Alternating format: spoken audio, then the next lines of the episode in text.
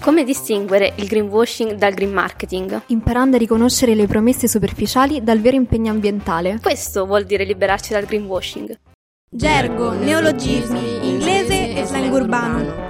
Non ci capisci niente se non ascolti il parlastrano.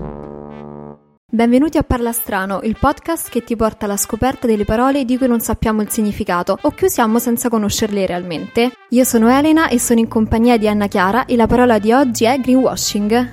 Prima di addentrarci nella giungla del greenwashing, facciamo un salto indietro al 1986, quando il giornalista ambientalista Jay Wasserweld coniò il termine. Chissà cosa pensò quando si rese conto che le aziende avrebbero sfruttato il verde come una tattica, anziché come un principio etico. Hai ragione, deve essere stato un brutto colpo per lui scoprire che l'hotel dove alloggiava si autodefiniva sostenibile semplicemente posizionando poster verdi in ogni camera, che invitavano i clienti a riutilizzare gli asciugamani. Spoiler, questa non è sostenibilità, né altrettanto igienico. Il termine specifico infatti nasce dal prodotto di due parole, green, il colore associato all'ambiente, e whitewashing, un detto utilizzato negli Stati Uniti che rappresenta celare la verità. Le attività riconducibili al greenwashing prevedono non solo manovre di comunicazione di tipo strettamente commerciale, ma anche iniziative destinate al pubblico più ampio, in genere tramite eventi o sponsorizzazioni. In sintesi, il greenwashing si potrebbe definire come marketing ecologico di facciata, volta ad incrementare la reputazione aziendale senza vere e proprie azioni concrete. Ma come ha fatto a diventare così trendy negli anni 90?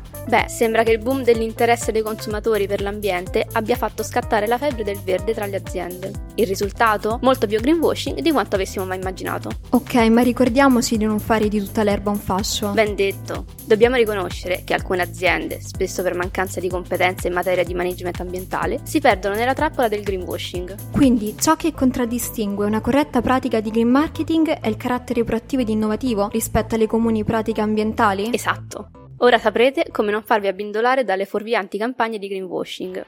Per oggi è tutto, grazie per esservi addentrati con noi nella giungla del greenwashing. Ricordate, la consapevolezza guida al cambiamento. Questo è Parla Strano, un abbraccio e al prossimo episodio.